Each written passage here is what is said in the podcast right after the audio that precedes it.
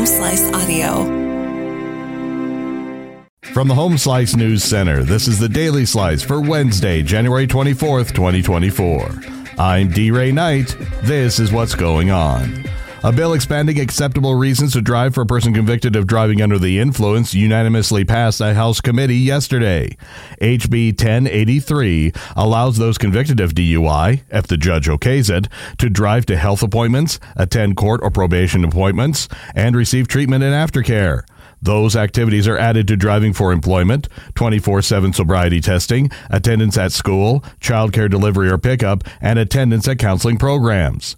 Unified Judicial System Administrator Greg Sattizahn testified that the law must be precise, as any driving outside of what is in the statute is a violation. The bill passed the House Transportation Committee 13 to 0. The measure now goes to the House for a vote. The Board of Regents is looking to once again freeze tuition. Amy Rose has more.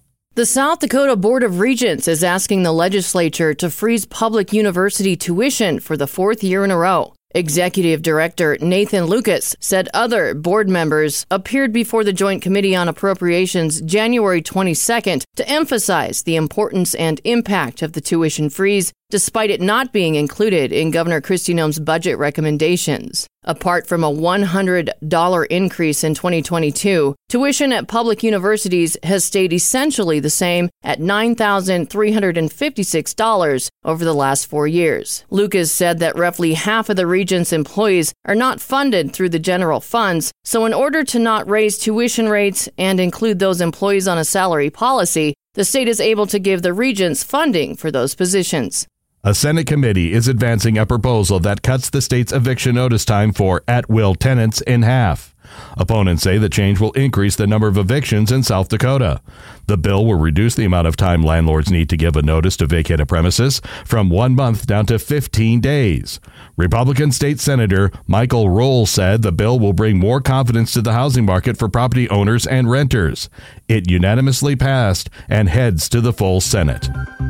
In news from the nation and the world, Donald Trump has easily won the New Hampshire primary. He has swept the opening contest for the Republican presidential nomination and delivered a fresh setback to his last major rival, former UN ambassador Nikki Haley. Trump's margin of victory Tuesday is still coming into focus, but it's clear his hold on the Republican Party hasn't wavered despite the multiple criminal cases he is facing. The results are disappointing for Haley, but she vowed to stay in the race, declaring, It's far from over.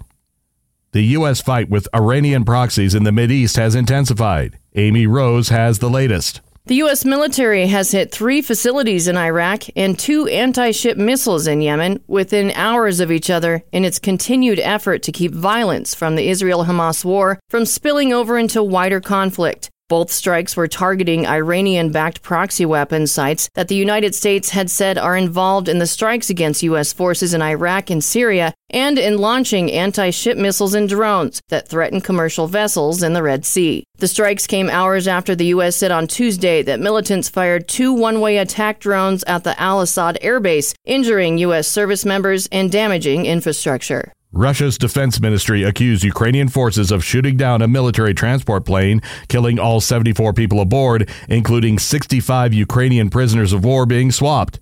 It said the POWs were being transported to Russia's Volgograd region. Ukrainian officials did not immediately confirm or deny Russia's claims about the crash, although they said they were investigating. Officials in Kiev cautioned against sharing unverified information.